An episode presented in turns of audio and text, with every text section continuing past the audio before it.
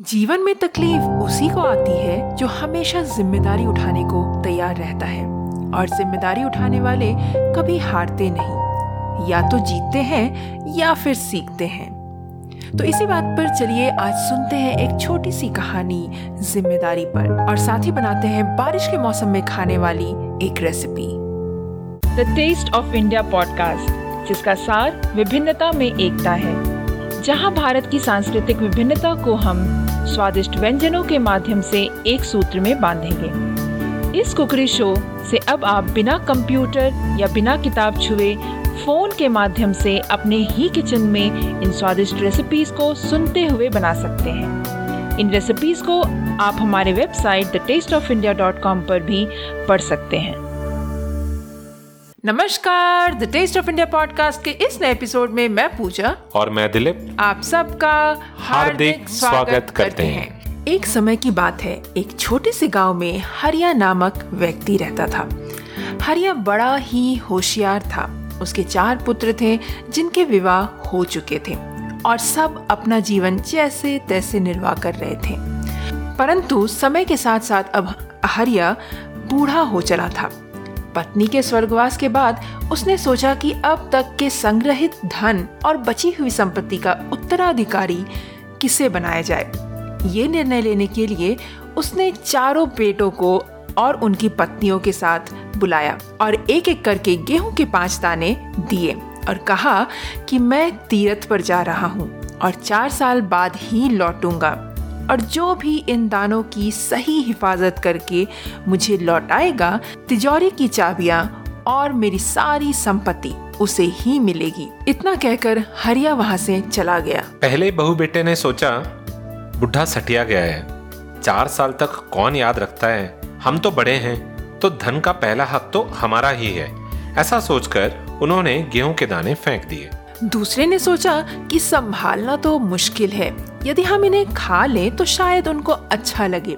और लौटने के बाद हमें आशीर्वाद दे दे और कहे कि तुम्हारा मंगल इसी में छुपा था और सारी संपत्ति हमारी हो जाएगी। यह सोचकर उन्होंने वो पाँच दाने खा लिए। हम हर रोज पूजा पाठ तो करते ही हैं और अपने मंदिर में जैसे ठाकुर जी को संभालते हैं वैसे ही ये गेहूँ का दाना भी संभाल लेंगे। और उन्होंने उस गेहूँ के दाने को ठाकुर जी के पास रख दिया और सोचा कि जब पिताजी लौट कर आएँगे, तब हम ये दाने उनको दे देंगे। चौथे बहू बेटे ने समझदारी से सोचा और पाँचों दानों को एक एक कर ज़मीन में बो दिया और देखते ही देखते वो पौधे बड़े हो गए और कुछ गेहूँ उगाए। फिर उन्होंने उन्हें भी बो दिया और इस तरीके से हर वर्ष गेहूँ की बढ़ोतरी होती ही गई। पाँच दाने, पाँच बोरी, पच्चीस बोरी और पचासों बोरियों में बदल गए। चार साल बाद जब हरिया वापस आया तो सबकी कहानी सुनी। और जब वो चौथे बहू बेटे के पास गया तो बेटा बोला, पिताजी, आपने जो पाँच दाने दिए थे, अब वे गेहूँ के पचास बोरियों में बदल चुके हैं। हमने उन्हें संभाल कर गोदाम में रख दिया है। उन पर आप ही का हक है। यह देख हरिया ने फ़ौरन तिजोरी की चाबियाँ सबसे छोटे बहू बेटे को सौंप दी और कहा, तुम ही लोग मेरे संपत्ति के असल हकदार हो। तो दोस्तों, पता है इस कहानी से हमें क्या शिक्षा मिलती है? यही कि मिली हुई ज़िम्मेदारी को अच्छी तरह से निभाना चाहिए। और मौजूद संसाधनों, चाहे वो कितने कम ही क्यों ना हो, का सही उपयोग करना चाहिए। गेहूँ के पाँच दाने एक प्रतीक है, जो समझाते हैं कि कैसे छोटी से छोटी शुरुआत करके उसे एक बड़ा रूप दिया जा सकता है। वाकई में, दोस्तों, ये कहानी हमें दो सीख देती है। एक तो ये, ज़िम्मेदारी को कितने ज़िम्मेदारी से निभाना चाहिए? हम सबके पास कई सारी जिम्मेदारियाँ हैं। कई बार हम उन जिम्मेदारियों को निभाने से ज़्यादा उससे बचने की कोशिश करते हैं। हमें वो कभी नहीं करना चाहिए। वो ज़िम्मेदारी जो है, उनको निभाने से आप कुछ खोएँगे नहीं। इनफैक्ट आप सिर्फ़ पाएँगे। या तो आप कुछ सीखेंगे, या आप जीत जाएँगे। और दूसरी सीख ये कहानी हमें ये देती है कि कैसे एक छोटी सी शुरुआत से कुछ बहुत बड़ा किया जा सकता है। तो हम उम्मीद करते हैं कि ये दोनों सीख आपको लंबे अरसे तक याद रहेगी। तो दोस्तों कैसी लगी आज की ये कहानी? हमें ज़रूर बताइएगा। और इसी के साथ हम बढ़ चलते हैं इस पॉडकास्ट के अगले पड़ाव की ओर जहाँ हम बनाएँगे आज एक बहुत ही स्वादिष्ट ब्रेड पकौड़ा की रेसिपी और ये पकौड़ा मेरा फेवरेट है। और मुझे याद दिलाता है दिल्ली का वो वो समय जिस समय मैंने नई नई नौकरी शुरू की थी। और कई बार दिल्ली का वो ब्रेड पकौड़ा जो है वो हमारा एक टाइम का खाना हुआ करता था। तो आज देखते हैं उस दिल्ली के ब्रेड पकौड़े का एक छोटा सा वेरिएंट है ये पकौड़ा मगर उतना ही स्वादिष्ट है। है ना पूजा? बिल्कुल सही कहा दिलीप आपने। तो चलिए श्रोताओं बढ़ चलते हैं आज के इस रेसिपी की ओर। बट बढ़ चलने से पहले quick word for our sponsors for this episode.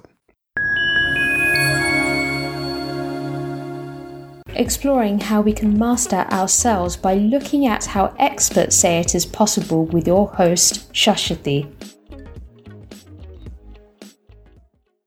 Welcome to How to Be with me, Shashati, as your timid presenter, guiding you through life's tricky topics and skills by reading through the best books out there I've been podcasting for almost 18 months, covering topics ranging from mental health and well-being to understanding the world around us better through interviewing authors on the given subject.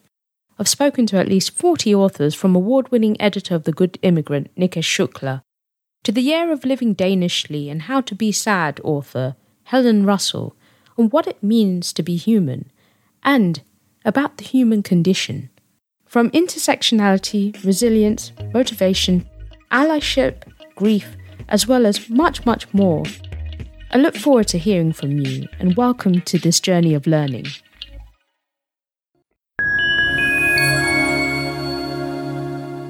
And with that, we will now take a look at the ingredients for today's recipe, which is bread pakoda recipe.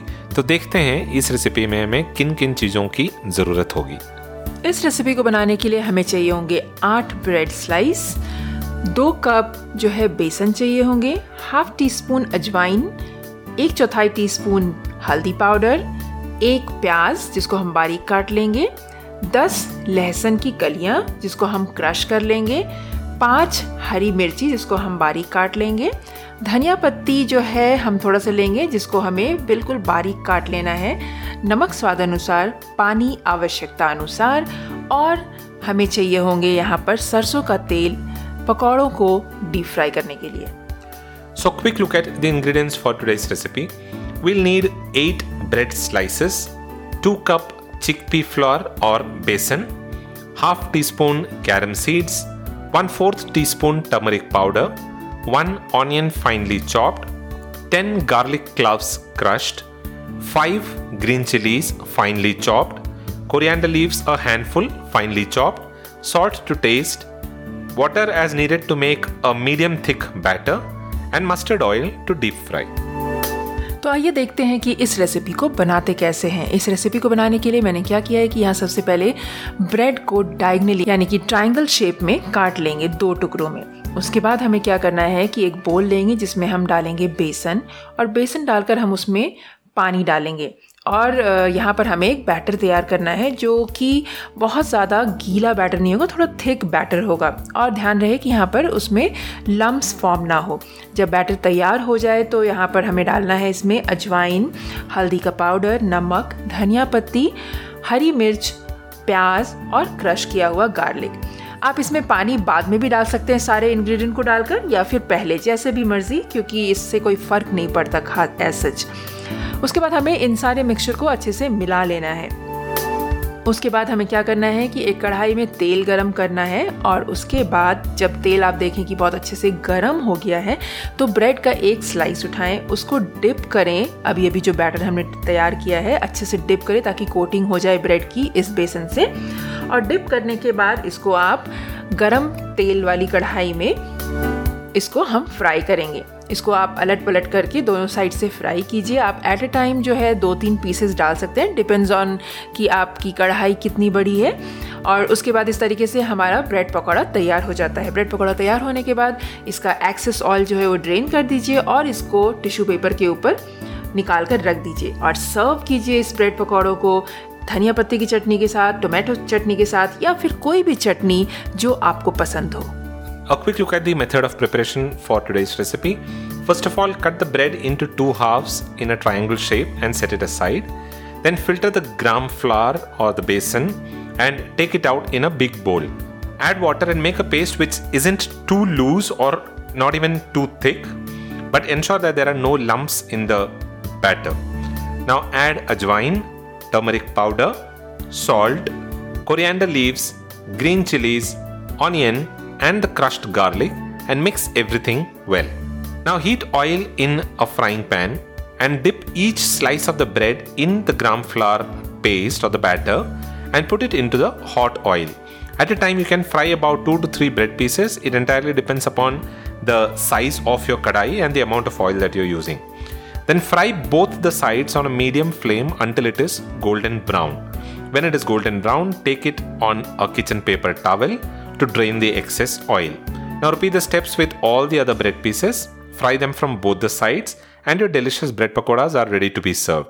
Serve it hot along with coriander chutney, tomato ketchup or tamarind chutney.